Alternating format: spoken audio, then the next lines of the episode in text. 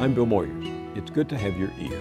This week on Moyers and Company, environmental legend and writer Wendell Berry leaves his Kentucky farm to talk about a sensible but no compromise plan to save the earth. We don't have a right to ask whether we're going to succeed or not. The only question we have a right to ask is what's the right thing to do? What does this earth require of us eh, if we want to continue to live on it? I've been talking for a long time about leadership from the bottom, and I'm convinced perfectly that it's happening, and the, that leadership consists of people who simply see something that needs to be done and they start doing it. And showdown over the shutdown. Thanks for joining us.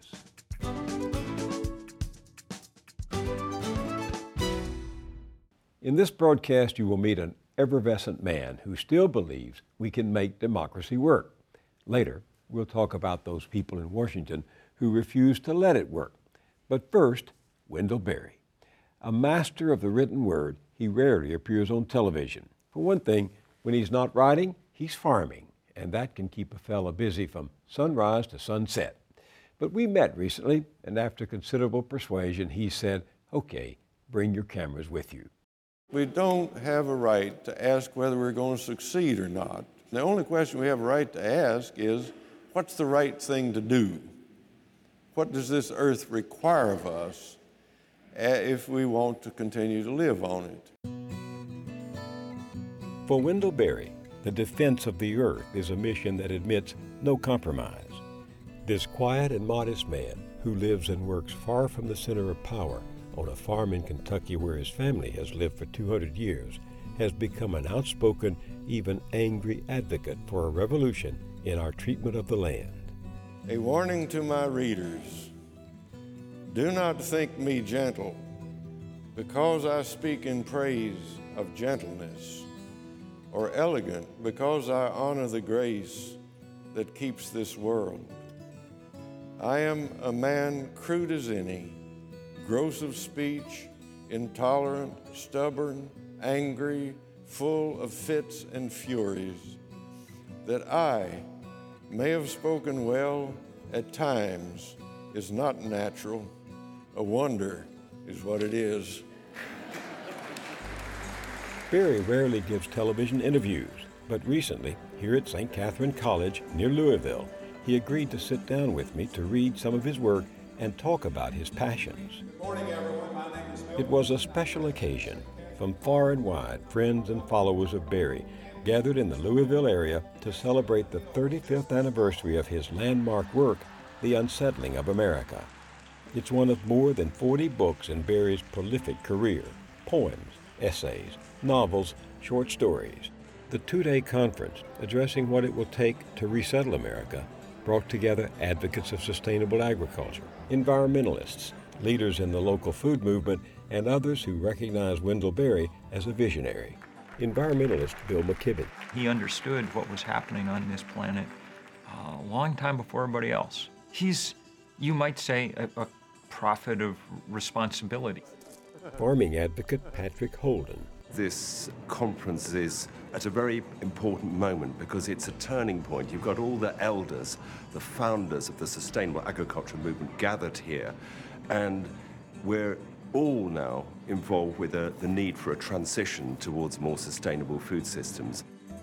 Scientist and activist Vandana Shiva. I do see this as the defense of democracy and freedom for survival. And so I'm here. It was just a year ago on Earth Day, you said people who own the world outright for profit will have to be stopped by influence, by power, by us. And some of us who have read you and followed you took that as an indication that maybe, maybe the mad farmer is getting a little madder, a little more radical. Well, I have grown more radical the older I've become. I don't remember saying that, but it sounds like me. Um, Which is why I could have made it up, but I didn't. Well, when you say you have to stop somebody in our time, you would ought to qualify. You don't mean bomb them. Um, and I didn't mean stop them by violence, but they do have to be stopped. The contrariness of the mad farmer. I am done with apologies. If contrariness is my inheritance and destiny, so be it. If it is my mission to go in at exits and come out at entrances, so be it. I have planted by the stars in defiance of the experts and tilled somewhat by incantation and by singing, and reaped as I knew by luck and heaven's favor, in spite of the best advice. Again, Bill McKibben. He is one of, if not the great writer at work in American letters right now. He's built this body of work that's coherent, cohesive, powerful, beautiful, quite amazing. And it also happens that it's about the most important subject uh, that we have, whether or not we're going to be able to build the kind of communities that can successfully inhabit this earth or not. As he nears 80 years of age, Berry is going beyond words to civil disobedience. Fight, in 2011, he joined a four day sit in at the Kentucky governor's office to protest the mountaintop removal of coal. What prompted that? Man your age. well, good company.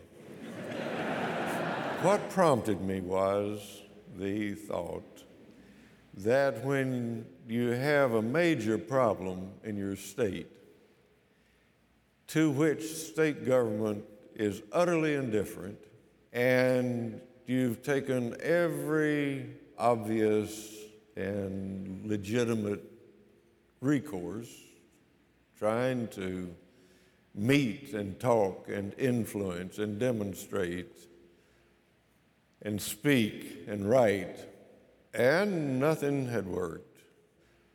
Why is that? Why do we concede to organizations like the coal companies such monolithic control over resources that should be the people's? Because in our society, people with money are bigger and more powerful and more noticeable and count more as citizens than people without much money. And so we did confront the governor and tell him we weren't going to leave. And the governor then made a very, very clever move. He invited us to stay. And we did stay the whole weekend, did a lot of publicity for our side, We were beautifully treated by the security staff and people who sent us food and bedding and good wishes and even came in and gave us massages. and it was altogether one of the loveliest weekends I've ever spent in my life. Are you going to do it again? I don't think that there's any plan afoot again, but I wouldn't mind it. Uh... Did you have a conversation with the governor about why you were there and what you hoped would happen? We tried to have a conversation with the governor, and we tried previously to have a conversation with the governor. But the uh, state government of Kentucky is not set up for dialogue or discourse on difficult problems. The issue of clean water in eastern Kentucky has so far not been possible to raise in uh, the halls of the government. What's happened to the water there? Well, it's being poisoned by the um, outflow from those um, strip mines. If you expose those streams to surface erosion and runoff, uh, you let loose all kinds of poisons. And so they're getting into the watershed. What do you think you accomplished? The streams are still flowing dirty in Eastern The streams are still flowing dirty, But a lot has been done in the last 50 years to stop that, and they're still flowing dirty. That's a tragedy, and it's to be suffered. And I live on the Kentucky River. I know that it's got stuff in it that nobody is talking about. I know it has. For one thing, the native black willows are gone from the shores. For some reason, they can't live by the Kentucky River anymore. As a resident of the Kentucky River Valley, I feel directly as a threat. If the willows can't live there, how sure can I be that I'll continue to be able to live there? Why can't they live there? I don't know. It's something in the water. That's why we went down to the governor's office. This is intolerable. There's no excuse for it, and there's no justification for the permanent destruction of the world. My belief, and I've written out of it for many years, is that the world and our life in it are conditional gifts. We have the world to live in and the use of it to live from on the condition that we will take good care of it. And to take good care of it, we have to know it, and we have to know how to take care of it. And to know it and to be willing to take care of it, we have to love it. And we've ignored all that all these years. You wrote quite recently that the two great aims of industrialization replacement of people by technology and the concentration of wealth in the hands of a small plutocracy seem, in your words, close to fulfillment. What do you think from your life's experience might stall the momentum and perhaps even reverse it? I don't know. Um, there are two or three things that we haven't been able to confront or even acknowledge politically. One is that the aim of the Industrial Revolution from year one has been to replace people with technology. So it's a little contemptible to hear these people express in surprise at this late date that we have an employment problem. I don't know that there's any politician of visibility who could say that. So that's it's important for people like me to say it who have no power. Um, the other thing that we are having trouble confronting, and I, both sides are having trouble to confront it publicly and speak of it, is the disaster of being governed by the corporations, those fictitious persons. And, um, uh, you know, you're waiting for the day when some politician of stature and visibility will finally say, we can't have this any longer. We're here in Washington or Frankfort to represent the people, not to be employed or bought by the corporations and to serve them. Are corporations which have been given person rights under the First Amendment, are they acting humanly even though they possess? well, of course not they can't act human. You can't have a bunch of people combining into a person. That's not physically possible. In confronting these people who are so immensely more powerful than we are, they're in trouble on two fronts. The, the big corporations. The big corporations. One is the people like these who are working against them, so to speak, from the inside. And then, because their premises are wrong, creation is working against them from the outside. What have you come to understand is the natural logic of capitalism? That you have a right to as much as you want of anything you want, and by extension, uh, the right to use any means available to get it. I've been talking for a long time about leadership from the bottom, and I'm convinced perfectly that it's happening, and the, that leadership consists of people who simply see something that needs to be done and they start doing it. Well, I'm wondering if putting your faith in the people is a wise investment. I'm not putting my faith in the people, I'm putting my faith in some of the people. Which ones? The ones who are committed, these people.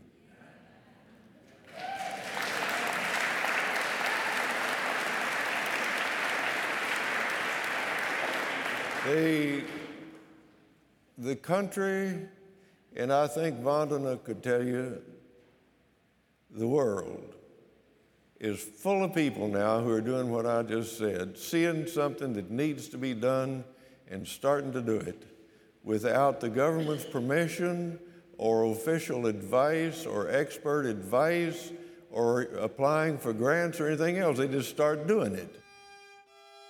At the age of 30, Wendell Berry decided to return to the land of his birthplace. He left the writer's life in New York City to settle on the farm in Kentucky with his wife Tanya. One of the reasons that his realization and his writing was so powerful was that it stemmed directly from his life and what he was doing. Again, Bill McKibben.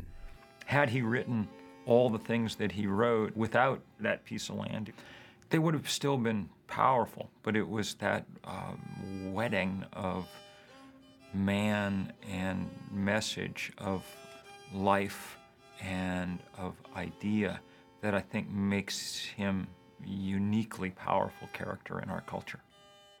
When you talked about what sustains you, what has grounded you, you talked about coming home to Kentucky. Somehow it seems to me that your love for language, your, your continuing search to find the word that expresses precisely what you think, your determination to do justice to the subject may have also grounded you. There's a remarkable consistency in the 40 books and works that you've produced. Well, the, the language is secondary, but it imposes an obligation. I've been extraordinarily fortunate in my life. I've lived in a place I've loved. I've been a friend and ally with my brother all these years, lived with a woman I've loved, love.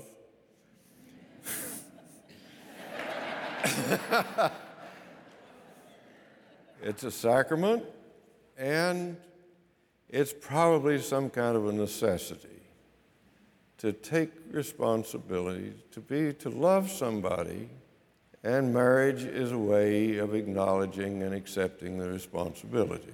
How long have you and Tanya been married? 57. Long time. and then I've had my children for neighbors, which is really unusual in, in our time to have your children for neighbors. And then I've had a part in raising my grandchildren. Many years ago, you said if you make a commitment and you stick to it to the end, there will be rewards. That comes under the heading of faith. Faith. You still consider yourself a Christian. I still consider myself a person who takes the Gospels very seriously and I read in them uh, and am sometimes shamed by them and sometimes utterly baffled by them. Uh, but there is a good bit of the gospel that I do get, I think. I believe I understand it accurately, and I'm sticking to that. And I'm hanging on for the parts that I don't understand and uh, um, you know, willing to um, in, endure the uh, shame of falling short as a price of admission. All that places a, a very heavy and exacting obligation on me as a writer. A lot of my writing, I think, has been when it hadn't been in defense of precious things, has been a giving of thanks for precious things. So that enforces the art. What are the precious things that you think are endangered now? It's mighty hard right now to think of anything that's precious that isn't endangered. But maybe that's an advantage. The poet William Butler Yeats said somewhere, things reveal themselves passing away. And it may be that the danger that we've now inflicted upon every precious thing reveals the preciousness of it and shows us our duty. Some of us, these people, and their friends and allies that now cover the world, these people are free to acknowledge the preciousness of the precious things. When did you know you were free? And I ask that because of the poem you wrote, The Peace of Wild Things.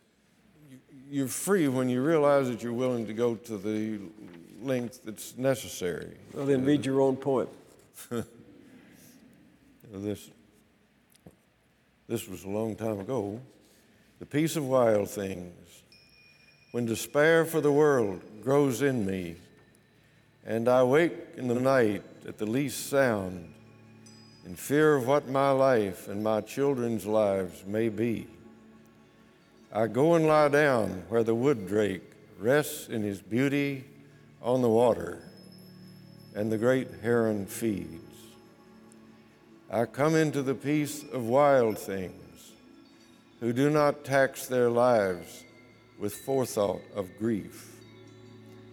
I come into the presence of still water and I feel above me the day blind stars waiting with their light. For a time, I rest in the grace of the world and am free. The grace of the world, take that a little further for me. What? Well, I meant it in the religious sense. The uh, people of people of religious faith know that the world is, is maintained um, every day by the same force that created it. It's an article of my faith and belief that all creatures live by breathing God's breath and participating in His Spirit. And this means that the whole thing's holy, the whole shooting match. There are no sacred and unsacred places, there are only sacred and desecrated places.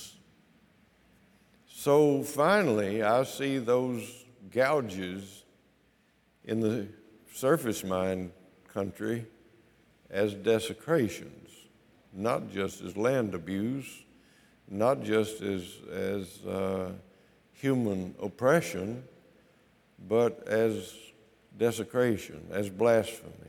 This is you. No amount of fiddling with capitalism to regulate and humanize it can for long disguise its failure to conserve the wealth and health of nature. Eroded, wasted, or degraded soils damaged or destroyed ecosystems, extinction of biodiversity species, whole landscape defaced, gouged, flooded, or blown up. Thoughtless squandering of fossil fuels and fossil waters, of mineable minerals and ores, natural health and beauty replaced by a heartless and sickening ugliness. Perhaps its greatest success is an astounding increase in the destructiveness and therefore the profitability of war. That's as powerful an indictment of the consequences of runaway capitalism as I've ever read. And surely, if that's happening as we know it is, it takes more than reverence and it takes more than words to try to reverse it. What do you say to those people who say, Wendell, please tell me what I can do? All right. Well, you've put me in the place I'm always winding up in, and that is to say, well, we've acknowledged that the problems are big, now where's the big solution? When you ask the question, what is the big answer? Then you're implying that we can impose the answer. But that's the problem we're in to start with. We've tried to impose the answers. The answers will come not from walking up to your farm and saying, This is what I want, this is what I expect from you. You walk up and you say, What do you need? And you commit yourself to say, All right, I'm not going to do any extensive damage here until I know what it is that you're asking of me. And this can't be hurried. This is the dreadful situation that young people are in, and I, I think of them and I say, well, the situation you're in now is a situation that's going to call for a lot of patience. And to be patient in an emergency is a terrible trial. Among Wendell Berry's neighbors in Kentucky, young people are taking up that challenge. Jonas Hurley is an emergency room doctor, but he and his wife Julie want to become full time farmers. We looked for about two years for land. We lived in a neighboring town downtown and uh, had just been dying to get get some ground under our feet and looked for a couple of years and found this little parcel of land a few years back. We're uh, not certified organic, but we don't use any, any chemicals, all of our own animal manures to fertilize the field. Movable fences for the animals, that's key. Movable fences. so we move our fences around a lot just so the animals have fresh pasture regularly, and then they leave behind what nurtures the field. Good, rich soil makes good, strong plants. Good, strong plants can fight many, many diseases on their own. There's netting on the bottom because they will burrow out. Come on out. We're fairly well self-sufficient feeding ourselves and our friends and family. We'd like for it to pay the bills so I can quit my day job and putter here, and we'd like for it to, you know, help feed good food to our community. I say to the young people, don't get into this with the idea that you're going to solve all the problems, even in your lifetime. The important thing to do is to learn all you can about where you are. And if you're going to work there, it becomes even more important to learn everything you can about that place, to make common cause with that place. And then resigning yourself, becoming patient enough to work with it over a long time. And then what you do is increase the possibility that you'll make a good example. And what we're looking for in this is good examples. You and Wes Jackson have proposed, speaking of patience, and part of the answer, a 50 year farm bill. What is the heart of it? The heart of it is to recognize that agriculture, as we are now practicing it, involves a highly destructive ratio between people and land. More and more land is being uh, used and used fairly destructively um, by fewer and fewer people. Used destructively because the fewness of the people implies and requires a dependence on more and more mechanical power and more and more toxic chemicals. You also recommend taking animals out of their confinement and putting them back in. Putting them back on grass where they belong. Why?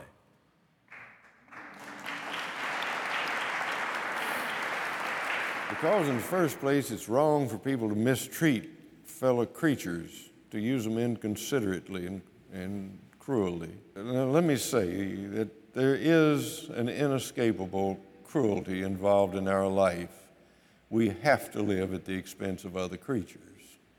Doesn't make any difference how vegetarian we are, we're still displacing other creatures.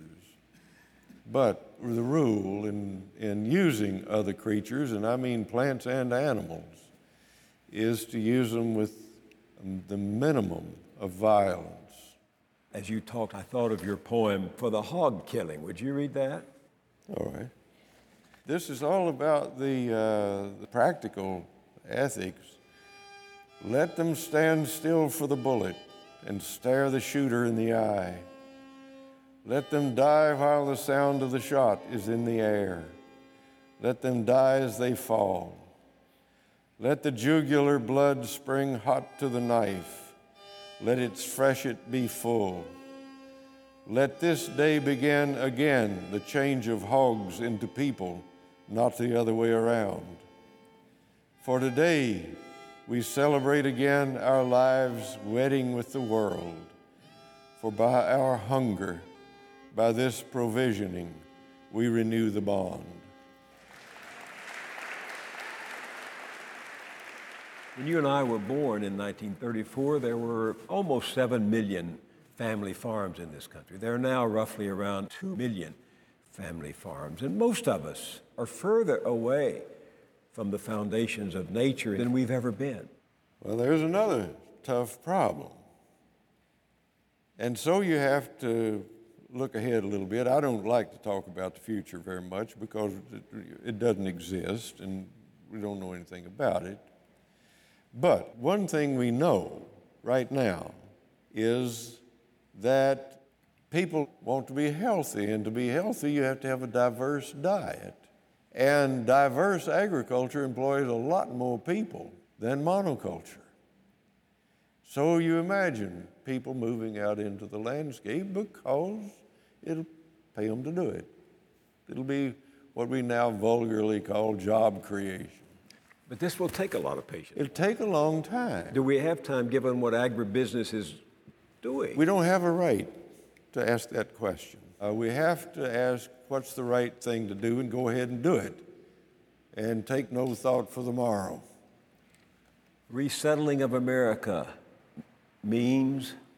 It means putting people on the land, enough people on the land, to take proper care of it and pay them decently for doing it. The fact that we in our families know the history of people having to leave the country because they couldn't make a living there is the history of rural America. But that they left because they couldn't make a living is an indictment of our land policies. The idea that you have to go somewhere else, that you have to leave a fertile country in order to make a living is preposterous. And it's a result of the wrong idea of what we mean by making a living in the first place. To make a living is not to make a killing, it's to have enough.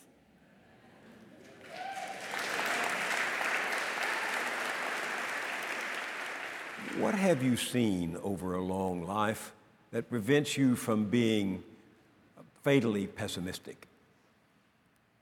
Well, hope.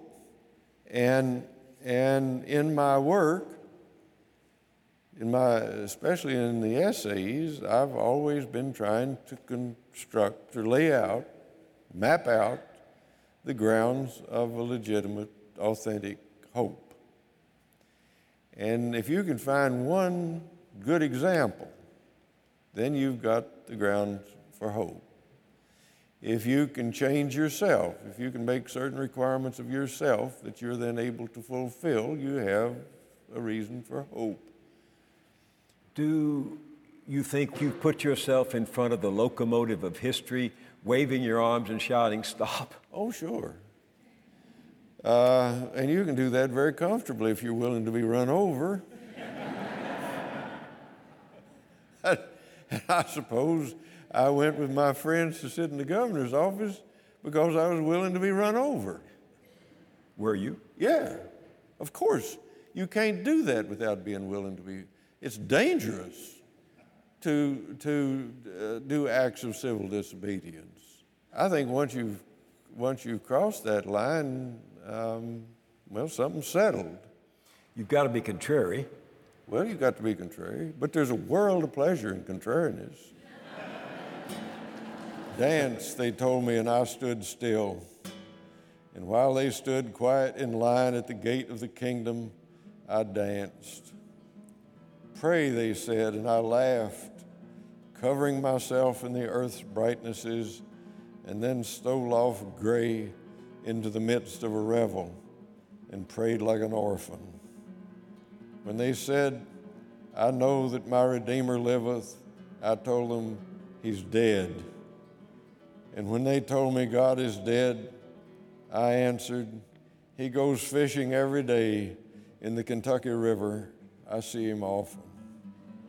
Going against men, I have heard at times a deep harmony thrumming in the mixture. And when they ask me what, I say I don't know. It is not the only or the easiest way to come to the truth. It is one way.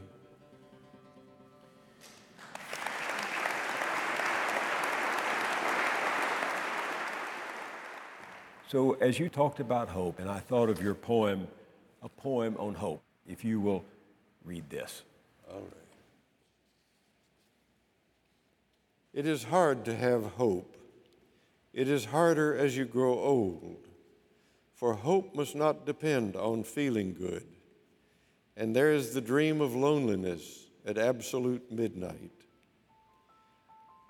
You also have withdrawn belief in the present reality of the future, which surely will surprise us.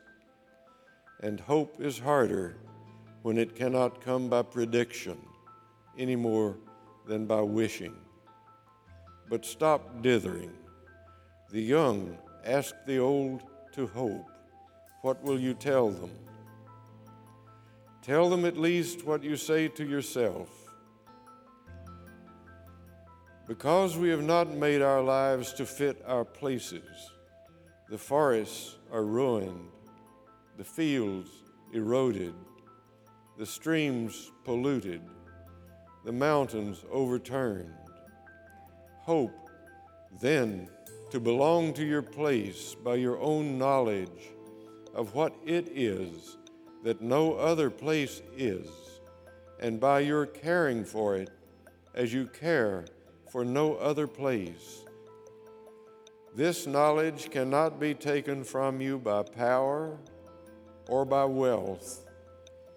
It will stop your ears to the powerful when they ask for your faith, and to the wealthy when they ask for your land and your work.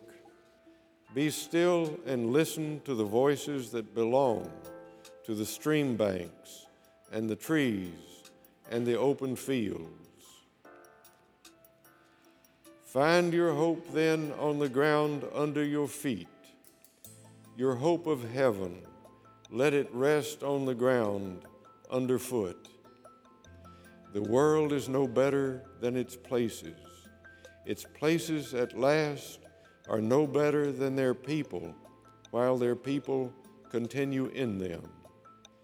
When the people make dark the light within them, the world darkens. Wendell Berry, thank you for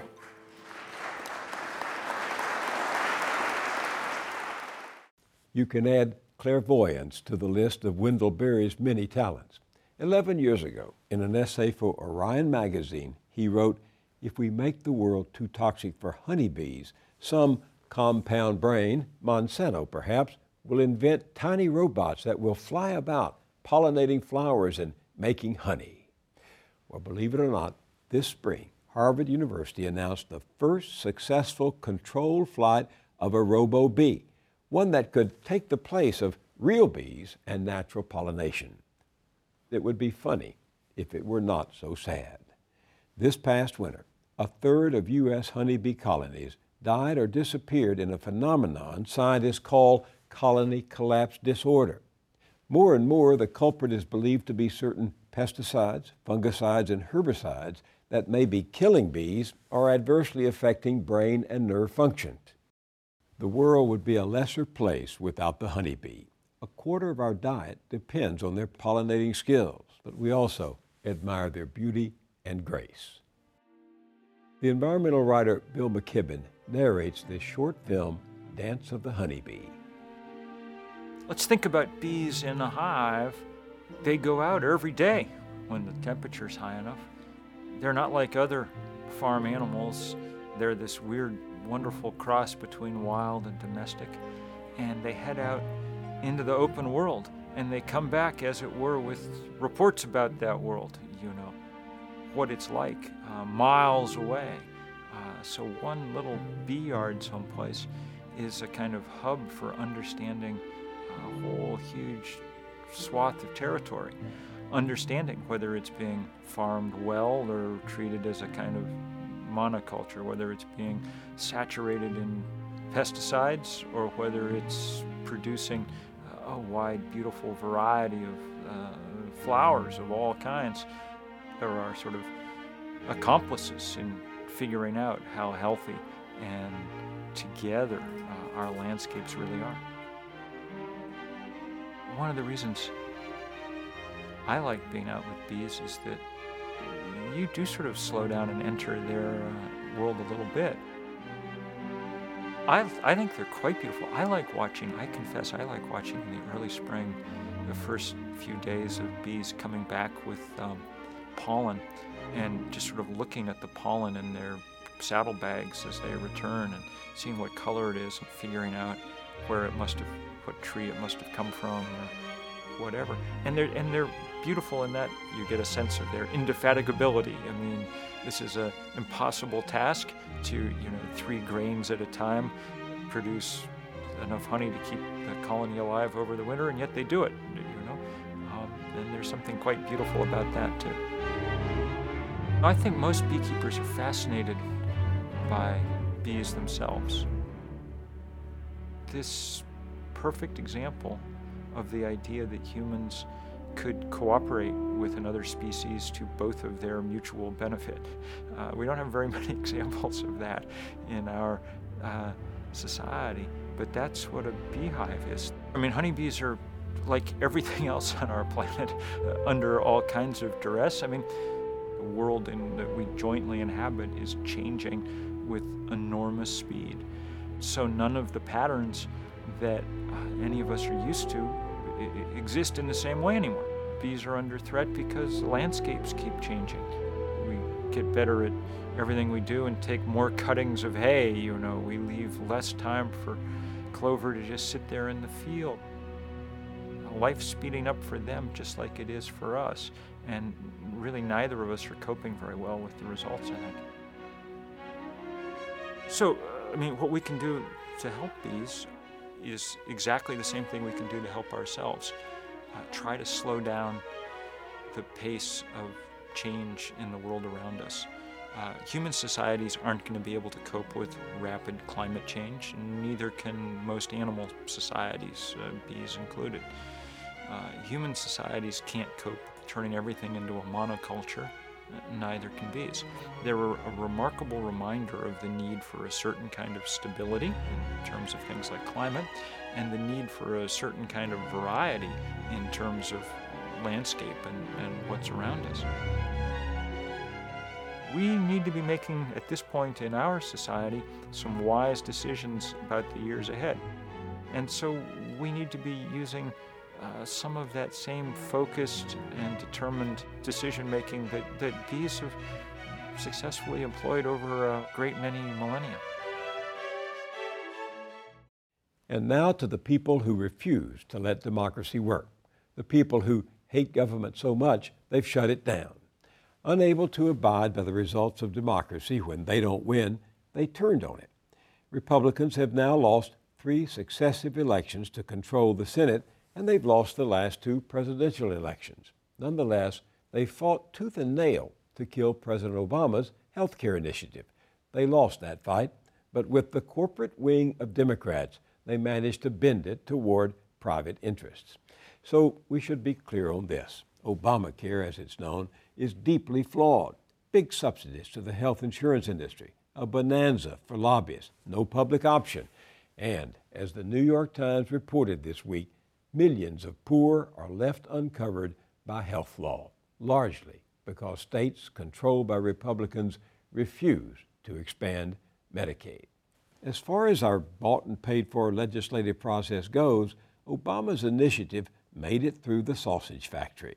Yet, even after both the House and Senate approved it, the President signed it, and the Supreme Court upheld it, the Republicans keep insisting on calling the law a bill, thumbing their noses and refusing to accept that it is enacted legislation. And now they're fighting to prevent it from being implemented. Here was their order of the day on Thursday from the popular right wing blog redstate.com. Congressman, this is about shutting down Obamacare. Democrats keep talking about our refusal to compromise. They don't realize our compromise is defunding Obamacare. We actually want to repeal it. This is it. Our end game is to leave the whole thing shut down until the president defunds Obamacare. And if he does not defund Obamacare, we leave the whole thing shut down. Once upon a time, when I was a young man working on Capitol Hill, it was commonplace that when a bill became law, everybody was unhappy with it. But you didn't bring down the government just because it wasn't perfect. You argue and fight and vote, and then due process, having been at least raggedly served, on to the next fight. That was a long time ago, long before the Tea Party minority, armed with huge sums of secret money from rich donors, sucked the last bit of soul from the grand old party of Abraham Lincoln. They became delusional, then rabid, like this. If Obamacare is ever implemented and enforced, we will never recover from it. It is an unconstitutional takings of God given American liberty. That's false, of course, just like those right wing talking points that keep grinding through the propaganda mills of Fox News. Thanks to Obamacare, doctors will be forced to ask patients about their sex life, even if it has nothing to do with the medical treatment that they are seeking at the time. Not true. That health care plan um, puts a discount on the lives of elderly people and would result in the redistribution of health away from the elderly and the, and the infirm to other special favored interests and patients. Again, not true nor is this from the multimillionaire fabulist Rush Limbaugh. What we now have is the biggest tax increase in the history of the world. Obamacare is just a massive tax increase. That's all it is. That's just a tiny sample of the lies and misinformation perpetrated by the right with the song and dance compliance of its richly paid mouthpieces. Sarah Palin set the bar for truth at about ankle height with those fictitious death panels that she still insists will decide our rendezvous with the Grim Reaper. Of course, there are death panels in there, but uh, the important thing to remember is that's just one aspect of this atrocious, unaffordable, uh, cumbersome, burdensome, evil policy of Obama's, and that is Obamacare. Despite what they say, Obamacare is only one of their targets. Before they will allow the government to reopen, they demand employers be enabled to deny birth control coverage to female employees. They demand Obama cave on the Keystone Pipeline. They demand the watchdogs over corporate pollution be muzzled and the big bad regulators of Wall Street sent home.